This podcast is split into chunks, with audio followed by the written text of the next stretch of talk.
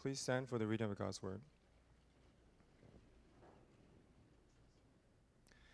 Hear now the word of the Lord. The Lord said to Moses and Aaron in the land of Egypt, This month shall be for you the beginning of months. It shall be the first month of the year for you. Tell all the congregation of Israel that on the tenth day of this month every man shall take a lamb, according to their father's houses, a lamb for a household. And if the household is too small for a lamb, then he and his nearest neighbor shall take according to the number of persons, according, um, according to the number of persons, according to what each can eat, you shall make your account for the lamb. Your lamb shall be shall be um, without blemish, a male, a year old. You may take it from the sheep or from the goats, and you shall keep it until the fourteenth day of, the mo- of this month, when the whole assembly of the congregation of Israel shall kill the lambs at twilight. Then they shall take some of the blood and put on the two doorposts and the lintel of the houses in which they eat it. They shall eat it, eat the flesh that night and roast it on the fire. Uh, with unleavened bread and bitter herbs they shall eat it. Do not eat any of it raw or boiled in water, but roast it, its heads and its legs and its inner parts. You shall let none of it remain until the morning. Anything that remains until the morning shall uh, you shall burn. In this manner you shall eat it, with uh, your belt fastened, your sandals on your feet, and your staff in your hand, and you shall eat it in haste. It is the Lord's Passover. For I will pass through the land of Egypt that night, and I will strike all the firstborn in the land of Egypt, both man and beast. And on all the, all the gods of Egypt I will execute judgments. I am the Lord.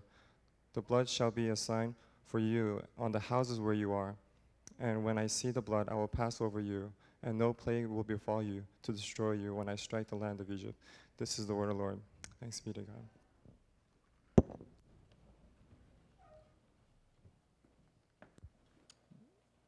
Gracious God, we do not live by bread alone, but by every word that comes from your mouth.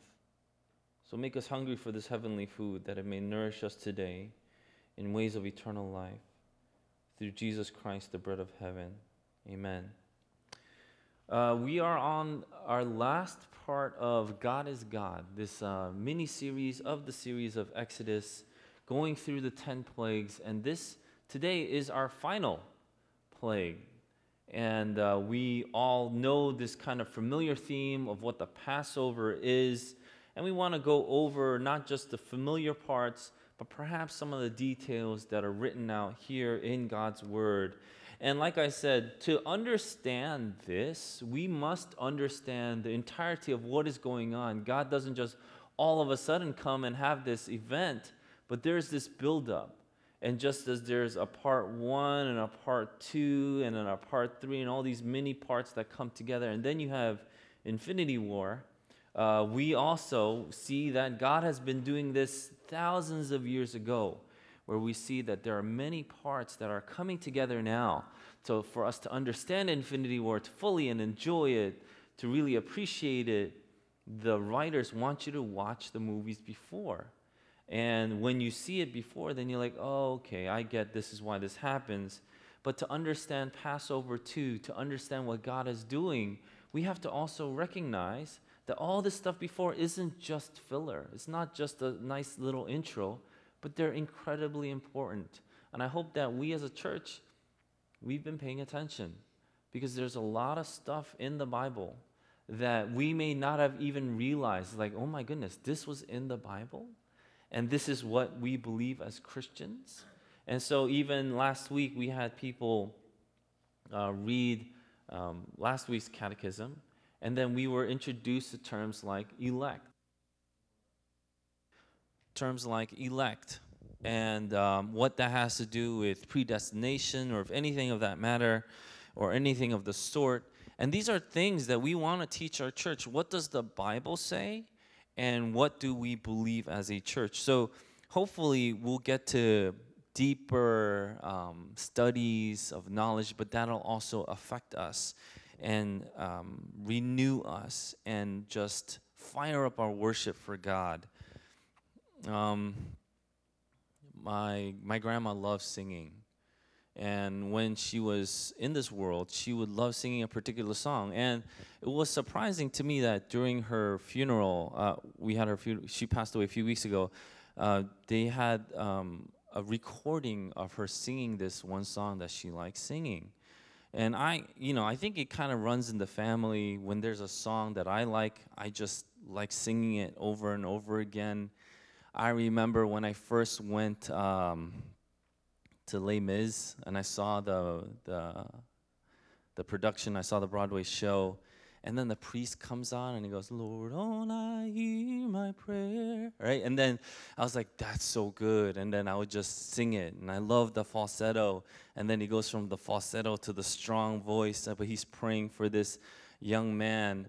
And this is before I became a pastor, but I love this pastor's song.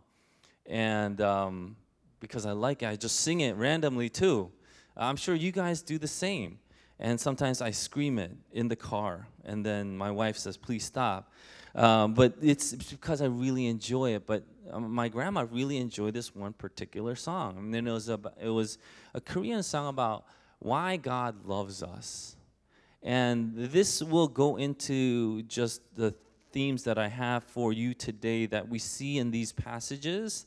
But hopefully, instead of me just going one uh, sequentially or linearly, we can see that all these uh, themes are kind of woven into each other.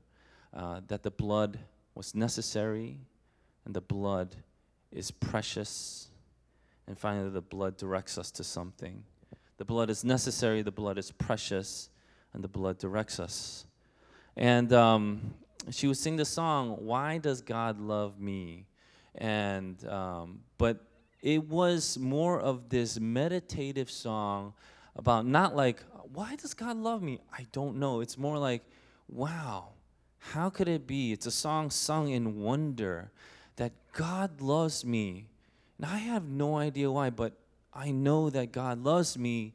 Why did He go to Calvary for me? But it's singing about these truths that we've been given in the Bible and just wondering and standing in awe of that. And that's such a humble song to sing and it's a really uh, beautiful song. And I remember um, at the funeral when the video came up, there was a little slideshow, and they put her, my grandma, singing in the background. Like all just tears started coming, and I, I didn't, I didn't know that I would cry. Uh, but my eyes were just open and just started dripping like that never happened before and i realized like wow my grandma really helped me to be who i am she's the she's the first one that taught me how to pray. And I still remember the prayer that she taught me in Korean. And every time I would eat food, I would pray this prayer, and it had nothing to do with the food. It wasn't like, Lord, thank you for this meal and help. But it was about helping me to be great and strong and uh, realizing that God would use me for his kingdom and his glory. And he, she taught me this. So the first prayer I learned after, if you were born in a Korean Christian household, or even if you're nominal Christian, there's this song that all babies sing, and it's about every day God giving us some food, and then you sing that. And then, so the first prayer that I uh, learned was from my grandma after that song. Um, I'm sure some of us are already familiar with what I'm talking about, but. Uh, and then we, we see that, number one, in the scriptures, what do the scriptures show us and tell us? It tells us that God loves us, that God chose us. And sometimes that is confusing. You're not sure exactly what that means. And I really like that heart. So, God choosing us and loving us should be a point of, yes, confidence that comes with to us, but it should also be like given to us, and we should respond in wonder. It's like, wow, how can this be? Why is it that you chose me? And it's not like God chose the world and everyone's elect, otherwise, that word would have no meaning at all. And then we see that all the things that God is making in this uh, world through the scripture, when He ordains marriage, you know how foolish it would be. Some of us are engaged and we're preparing for our marriages.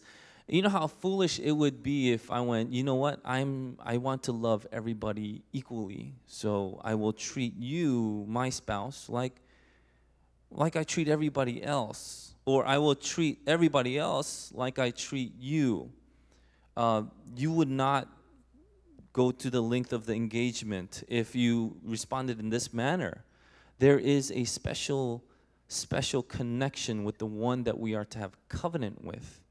And the one that I have covenant with, I am saying, I love you, which means that there is something that is so special beyond the other things that are around us that I'm going to keep. And we see that God is showing us that.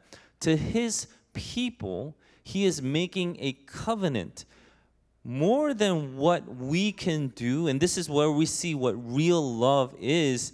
More than what we can see, we actually see the necessity in realizing that it isn't about what we did to merit it what we did to merit this love. What did we do to merit God's love? What can we possibly say that we did to merit God's love? In fact, nothing we could have done could have merited God's love, and yet God loves us. And here it is when we are chosen by God, He commands us to do certain things. Here, it says here that what you are to do is because I'm going to save you, I'm going to do this great work, I want you to take a lamb at the 10th of this month.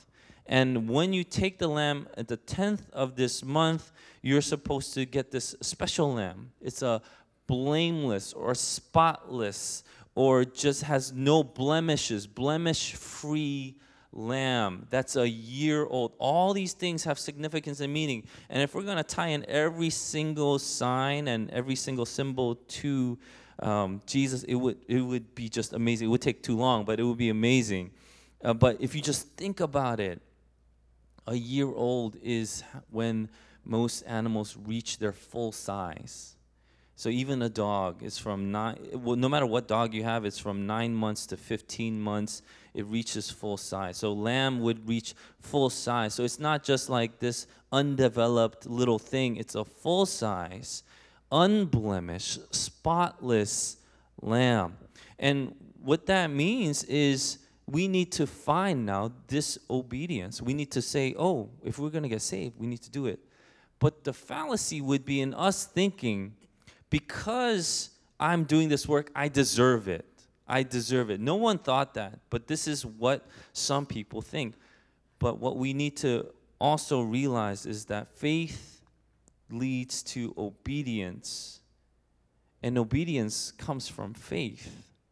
You can't have true faith without obedience, and there is no true obedience without faith. These two are tied together, and the fact that in our culture we want to separate that is a very dangerous thing that we're coming upon. So when we come onto things like the doctrine of election and things like it's very difficult to understand because we're like, I've been saved by faith. That means I could just sit on my butt and do nothing. Or if God truly is sovereign, like we talked about, God truly has control over everything, then who cares what I do? So these are two extremes that we get to, and these two extremes are evil and they are foolish. So the one extreme is, and I mentioned it just before, God is sovereign. He can harden hearts, He can soften hearts. You cannot get away from His sovereignty. But D.A. Carson writes about how God's sovereignty does not exempt man from his responsibility.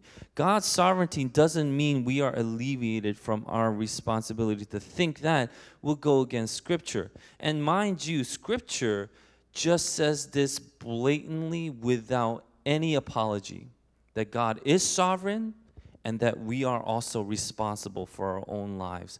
God is sovereign and we have responsibility. Responsibility to what? To obey the commandments of God.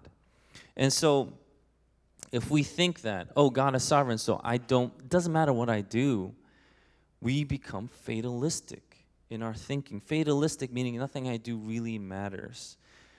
But that is false. And we know that this lifestyle is also false. To think fatalistically and live out fatalistically is just living out a lie. No one can truly live like that. And I mentioned some um, examples in the past. If you really think God is in utter control, then walk across um, what's a uh, walk across Route Four Like no crosswalk, just walk right across it without thinking. Just be like, you know what? God is in control. I'm just gonna. It doesn't happen that way. No one does that. And so, because we know that we can't actually live out that kind of feeling, and some religions actually teach that, that God is ultimately in absolute control. So even the things that you're thinking, mm. so when we think in that extreme, we see that it goes to fatal. And then here's the other side. The other side is the choice is mine. I am free. I'm free to do whatever I want. And if I continue to think in this manner, if I think I'm free to do whatever I want, then what that takes away from is God's sovereignty, God's control. And we're saying, what I do, I can bend God's will to me then. If you think that, if you think everything is about your choice, it's free will, and people use terms like this, but if you think of that and you take it to that extreme, then you see that what you were thinking, now you're going to bend God to your will. That's absolutely not the case in the Bible as well. So, what does the Bible teach? The Bible unapologetically teaches these two things God is sovereign and that we have a responsibility. We are to have ultimate trust and faith in God, and that leads to obedience.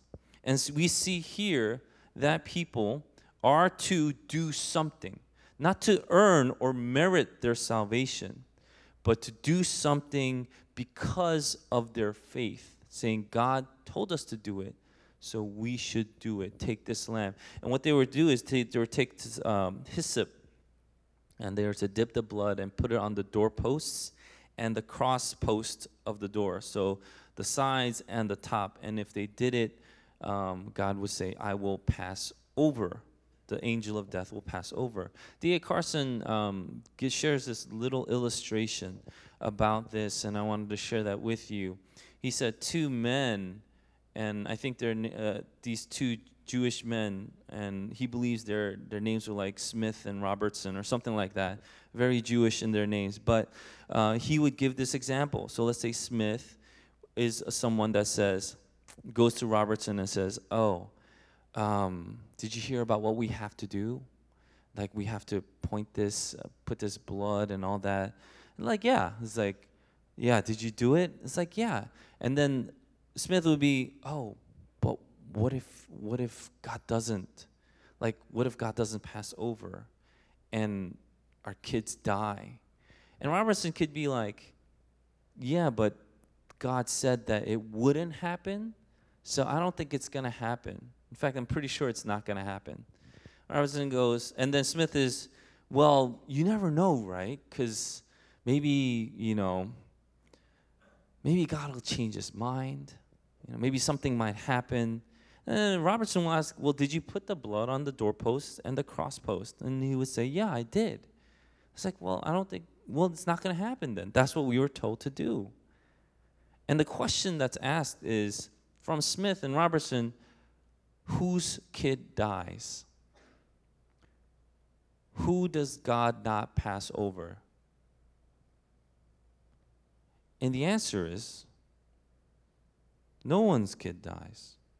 God passes over both Smith's family and Robertson's family. Why? Because the blood was on the posts.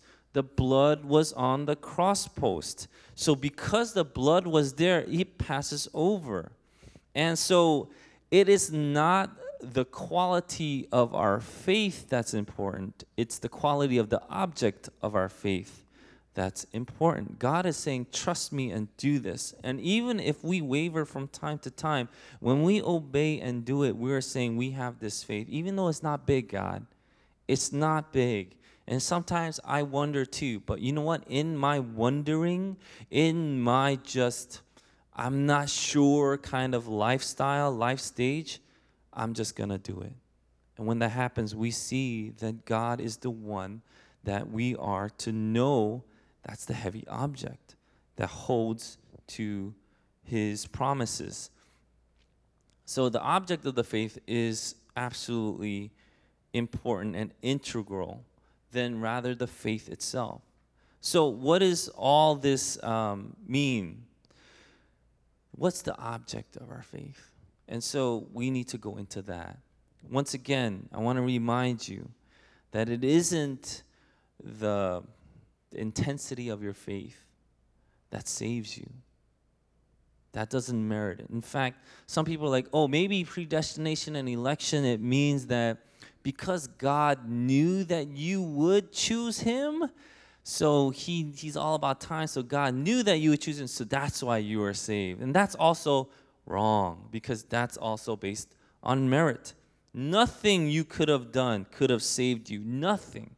And just by thinking that your faith would merit salvation is just utter nonsense.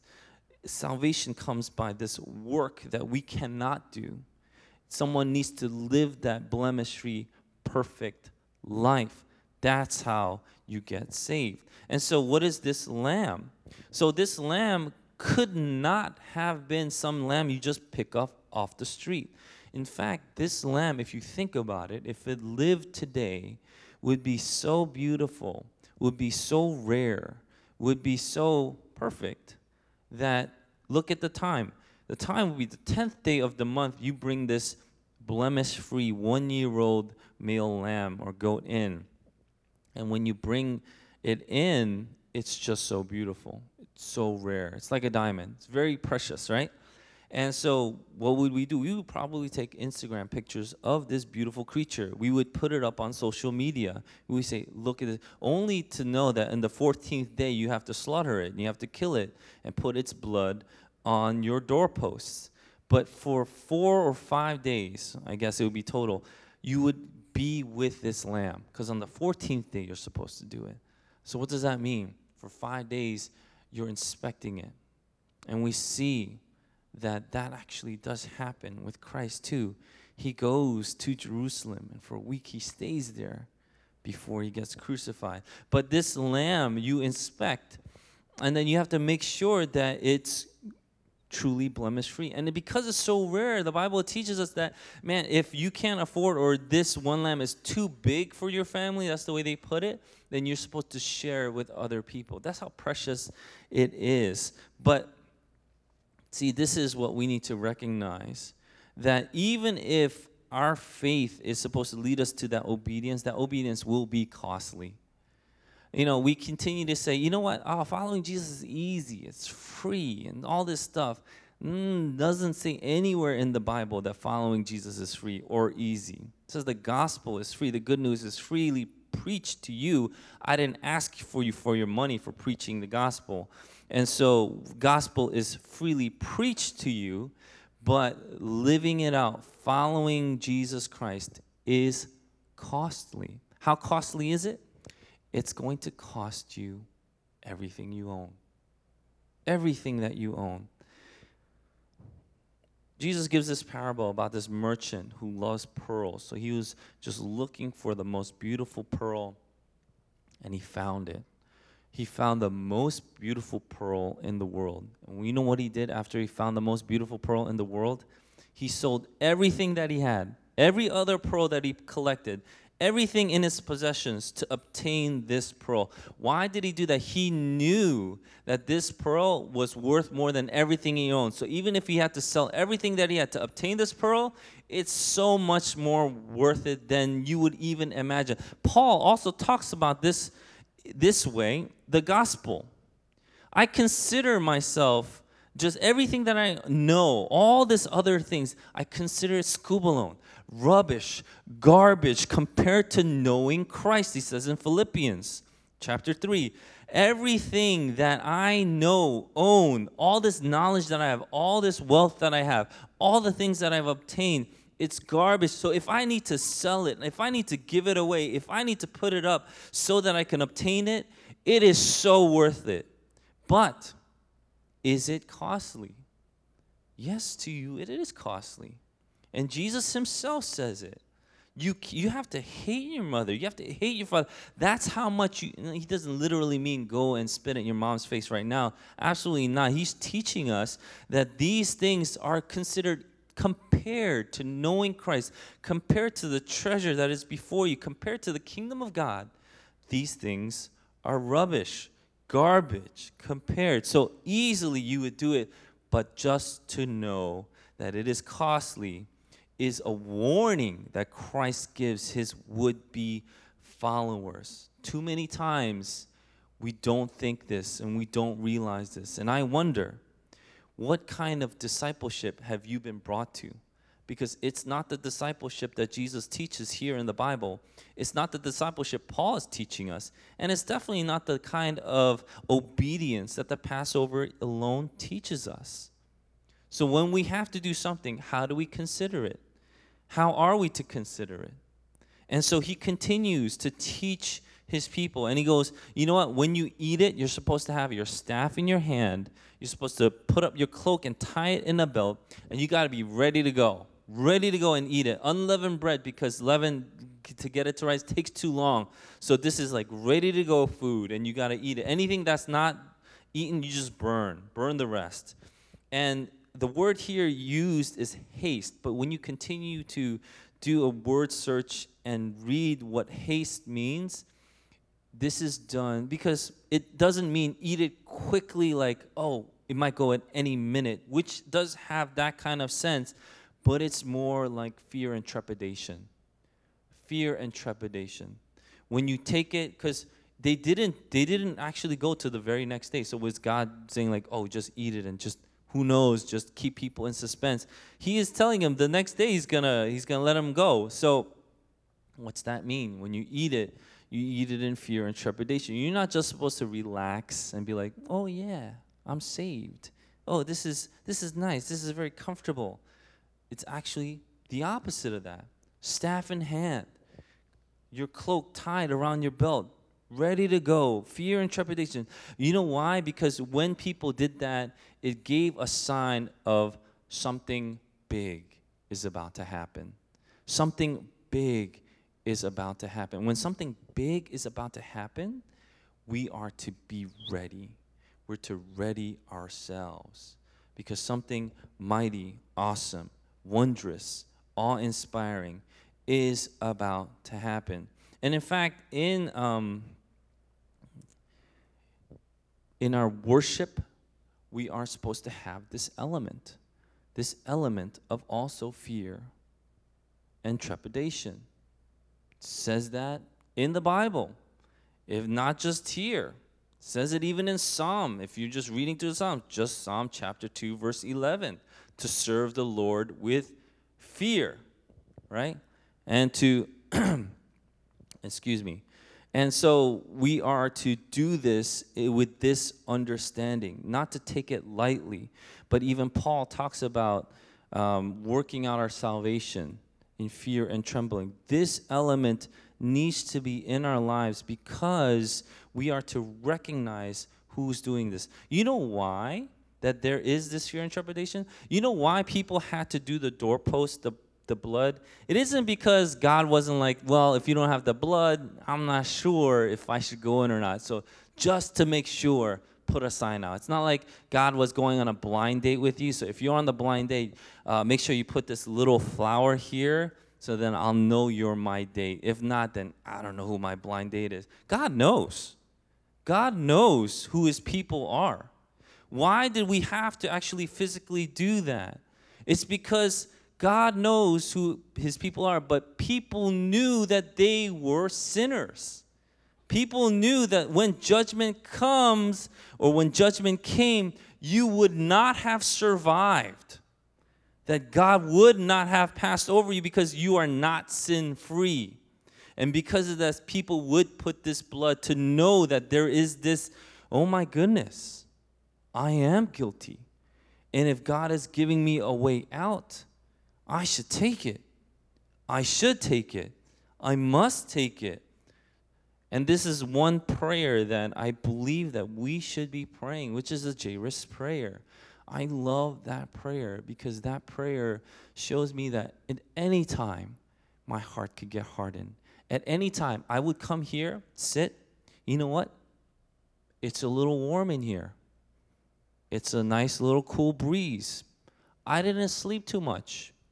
I could take a quick nap. You know what? Let me just relax. When I sing, you know what? If this song is too high, eh, mm, just just let it pass by. See, this element, uh, this heart shows us where your heart is. Who is guilt free of that? No one. No one is. People come and it's like, please serve me. I'm the main part of this worship service. You're supposed to entertain me. You're supposed to serve me. You're supposed to have ministries that benefit and bless me. This man centered thinking, this human centered thinking is all around us. We're constantly thinking. That's why when we think of things like election, it doesn't make any sense because I am thinking it from my perspective from me, I think it might be unfair with my limited knowledge. The Bible teaches us that the, the ways and the thoughts of the Lord are higher than our ways and our thoughts. So when we think that, man, if someone is smarter, better, stronger, knows more, has done more, can do more, then it should be putting us at the edge of our seats, being like, what does God have in store? I better be listening, which is exactly what he tells the people. It says for the first time in verse 3, he says, Tell all the congregation, that's the first time this word is used. Tell all the congregation of Israel. So that's the physical gathering. It means the physical gathering of his people, and he gives instruction there. This is why we also physically continue to gather, knowing that this is what God calls us to do. And now this word has been translated to ecclesia in Greek, which means the church. So the church is the congregation. That's why we call ourselves the congregation. And so when we have this and when we know this, we see that God is about to do something big. And this is why we answer in obedience. Um, I don't think that I am guilt free either. I think that there is this tendency, even in my heart, for it to get hardened. So that's why I'm saying this Jairus prayer is so important. And he goes, Jesus goes, you know, if you have faith, then it will happen. And so Jairus cries out, then Lord, help my unbelief. Help me to believe. This should be the genuine cry of those that are in the presence of the Lord, knowing that a hardened heart will send you right to hell and away from His presence. And we see that because of this, we read it today in the, today's catechism, there is this grace period. There is this grace period showing us God's long patience and His waiting but we're not to take advantage of that and say, God, you bend to my will. We're supposed to understand this is His will that we are to bend to. That's why when we say worship, what do we say? We say worship service. And this is something that we went over in chapter 5, but we'll go over it again. But God calls His people to worship Him, and that word was to serve Him. Remember, in the Old Testament, service and slavery were interchangeable, like doulos in Greek is also interchangeable. We have kind of shifted that language culturally, so it's hard for us to understand, perhaps. Like service and slavery, mm, they're, they're completely different, but in the Bible, they're not. And if you think about the real root of the meaning of these words, they're really not. And so, because you serve someone, it does mean that you are technically a slave to them. You are serving them. They're the exact same thing. So when we call it a worship service, it's saying God is going to take us out of this bondage, this slavery, into freedom to another kind of slavery and bondage. But this slavery and bondage isn't to a bad or ruthless or evil king or to sin, it's to a good God. So we were made to serve. We were made to give service. That's who we are. And this is this is my testimony. When I was without a job, I think um, there was a period about six months during my time I was working that I didn't have a job. And that was probably the most brutal time I had to go through. It was rough not to have a job going through the resume, sure, but not working because I needed to work. I just needed to do something. And That's what I believe we were made to do. Even what do we do? Even when we have a passion, don't we use words like, I need to serve my passions? I need to work for my passions. I need to live out my life. These things, we need to get that mentality out like service is bad and low. And Jesus totally flips it around. The greatest among you will be his servant. And so we need to understand that when we are called out of slavery, it's from slavery to a bad thing, to serve a good God. And this is why we call it a worship service. This is service to the king. So if you realize this and recognize this, do you recognize this? Do you see this in the Bible? If you recognize this, then how is your attitude right now? From the very beginning, when we have the Sursum Corda, and every day, every every Sunday, the presider will come up and will say, Lift up your hearts to the Lord. That means we are being lifted into the Lord's presence in this faith. What is your attitude? What is your faith like? And I'm saying, if you're like me, then you will pray that Jairus prayer God, give me faith. Increase my faith so that I can truly see what's going on. You know, this this judgment and condemnation that the world would give, this comparison, all these things, it's not here. It's not here at all. I don't think so, at least. But it shouldn't be here. But you know what is? There's still a heaviness that's still here because we know that God is the judge and He is the righteous judge. So when He judges, it's actually correct. That means He has every right to do so. So when we do that, then we would have a different attitude. I'm going to go back to this again and again. If we truly see that the blood was necessary, and we truly see that the blood is precious, as the scriptures are teaching us, then what is your attitude? It should be that staff in hand, take the cloak, tie the belt around it, because this is to be done in fear, awe, and wonder. And this is what the Lord is teaching his people, and this is what the Lord teaches us. and so afterwards, we see that all these things um, are happening. And after they do it, he, the Lord says it too. And you can imagine when judgment comes uh, in the middle of the night, um,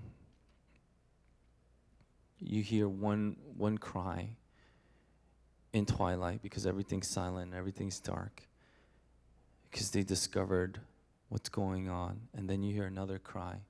And the Bible teaches us there has never been a wailing like this than this day. God's judgment isn't something to be scoffed at. It's to be recognized that this is scary stuff. And when we work out our salvation, I believe that's the kind of heart we should work it out in. So we take times like this when the congregation gathers very seriously. And so should you. So should you. Take it very seriously because God has invited you. And He said, You are the congregation. And this is how you are to worship. This is how you are to obey me. And when you do obey, we see that God's love is shown and poured out over us. His goodness is revealed to us. But if we don't do it that way, then you know what it is? We're basically molding God into a figure that we want to. We're basically doing things that we just want to make things this way. Cause, but you know what? It starts to fall on each other. Like, um, like playing cards, you make a tower, one piece falls and everything just collapses. And we add words to things that we shouldn't add. Like we do these things. And I was talking with a sister here about if we said God is too good, what does that mean? God is too good. God is just good. We start adding words that, and then uh, to perhaps we, uh, you know, to have a hyperbole in there to, to maybe think it's more special, but it isn't. To know that God is good is also to know that God is just, right? And we add words to even justice. Justice alone is a word and it is a good, and God is justice, right? But when we add words like social justice, that takes away from the word because it's just about justice. Why should I help the poor? Not social justice. Why should I help the poor? Because it is justice. God is just, and He is saying it's unjust to have the poor among you and you don't help them. It's just justice. And is God good? Is He too good? Is He some kind of good? He's just good. God is the definition of good. God is love. God is the definition of love. His character is being shown through the scriptures, and that's why we're on the edge of our seats because that kind of attitude is showing that, you know what? It's true. I don't know. I've been going to church all my life, but if I haven't been studying the scriptures, I don't know who God is. And that's what we have to admit. If we haven't been studying the scriptures, you could go to church for 2,000 years perhaps. You wouldn't know anything. You're going to church to study scripture. So when we're here studying the scripture together, what is your attitude? It should be show me what goodness is. Show me what love is. Show me what justice is because that's who you are. That's your nature. And in his nature, he shows us through the scripture of who he is. When after this happens, uh, closes our first portion of Exodus. Um, and this is a climax that it reaches. But you have to see that people should have recognized that the blood wasn't uh, the blood of this lamb, as blemish as blemish free as it was, isn't perfect. Couldn't be. Never could be but it directs us to something. As we continue to worship in this manner, you see that when we obey and when we follow what God is teaching us, it directs us in a manner, in a way that draws us to Him. So He's going to draw people out of Egypt and draw them to Him so that we can serve Him and worship Him. And we see that when we obey and when we follow, we are being drawn out of what we were before and drawn into the knowledge of who He is. Who is God? What is love? What is justice? What does it mean that God is good and only God is good? Not this apple pie. You know, we can say apple pie is so good, you know, that kind of thing. But in the essence of what good is, we see that only God is good. and so all these things direct us. And when we see these things, it directs us to a person. And that person is Jesus Christ.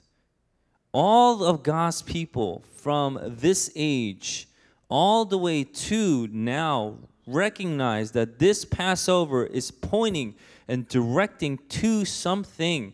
But we recognize that through the scripture it's pointing to someone. And even David, the King David, realizes the Lord said to my Lord, There is God that comes to us as a person that is blemish free, that is so precious beyond words that the world, even if you had the whole world and you sold it, you could not afford the precious blood of this lamb. And we've been given this blood. And people, we need to understand that when we when he goes, you need to take up your cross and following follow me, we are to do that in joy, saying, "Oh my goodness, this is a deal of a lifetime." And that's what we see here in the Bible. This points to a person. And even the Bible continues to teach us the Lamb of God, the Lamb of God, the Lamb of God that sets us free is Jesus Christ. He comes down to earth and lives a blemish free, perfect life. He is so rare, so powerful, so beautiful that even when he was tested, when he got to Jerusalem and he stayed with God's people, they could find no fault in him. He shut up every scribe, every Pharisee, every teacher of the law when they tried to go against him because he was perfect. But this perfect, blemish free, rare, incredibly valuable Lamb of God would die for us. And when that blood is sprinkled on us, we see that that is what the Passover points to. The Passover points to God's plan for us in His love, in His justice, in His mercy. He is revealing to us this plan, this plan of redemption. I hope that our eyes can be open and their hearts can be softened and that we will see that the reason why we're supposed to be at the edge of our seats isn't because we need to catch Pastor Eugene's latest inside joke. That is not why. But in fact, the truth of the Word, the truth of the Word that is being revealed in Scripture to the church, the manifold witness, wisdom of God being revealed through the church. And I hope that we see that this leads us to more this is just chapter 12 of Exodus, the first part. And God didn't make this 40 chapters. He made it 12 and he put this there because it leads us into this greater life that we are to expect and we are to look forward to. This is just the beginning, my friends. But a lot of us, we haven't even gone to this beginning portion. And I need to take us back. I need to pull us back and say, this is what we need to recognize. If we don't recognize this, then my challenge to you is are your hearts still hardened? Do you still not understand what God is doing to through Jesus Christ for his people? I pray that the Holy Spirit would convict your hearts. And the reason why I, I think this that, that song literally has been in my head is because that is my heart for you. And no one has their hearts hardened, that every single heart is softened. So that's why when he was saying, Lord, on high, hear my prayer, you know, and then he would pray for this other person. But that's my prayer for you, that you would hear the voice and the call of the Lord through this scripture and say, see that God has called you to be his church. And that means something pretty significant. It's supposed to be handled in awe and wonder fear, trepidation. Serve the Lord in fear. Rejoice in trembling. That was Psalm chapter 2, verse 11. But all these things go together because ultimately, what Jesus promises us is in this you will have the fullness of joy. That's how you get the fullness of joy when we come into the knowledge and the presence of God. Let's pray. Lord, we believe your word and we believe what you teach us through the word. And we also recognize that we don't understand everything yet. We are finite. We don't have an IQ of a, an infinity. We do need deeper understanding. We do need a stronger faith. And so, Lord, this is what we do when we cry out to you, Lord, help our unbelief, is so that your spirit would come and change what was hardened and soften it again and change what was dead and make it alive again in Christ. We pray this not only for ourselves, but those that are here with us, those that we love, we pray for them too, our brothers and our sisters. Pray, God, that you would do your miraculous, awe inspiring, wonderful work here in CGS at this time let's take this time to reflect and meditate, but also to pray to the Lord. Pray that God would send you His Spirit so that He would convict you and change you and give you the strength to follow Him. Let's take this time to pray.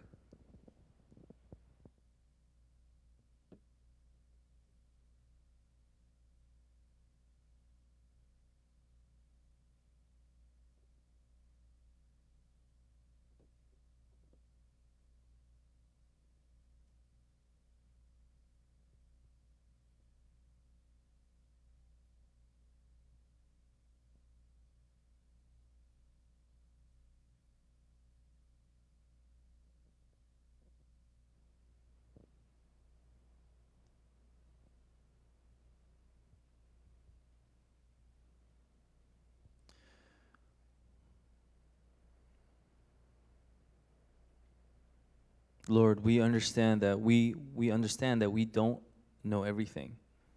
And in fact, we want to be assured of something. This is, this is just who we are. We want to be assured of something, and that we believe and we recognize is your love. To do that, Lord, we need faith. Increase our faith. Give us faith so that we may be able to obey you, follow you, love you, and serve you. In Jesus' name we pray. Amen.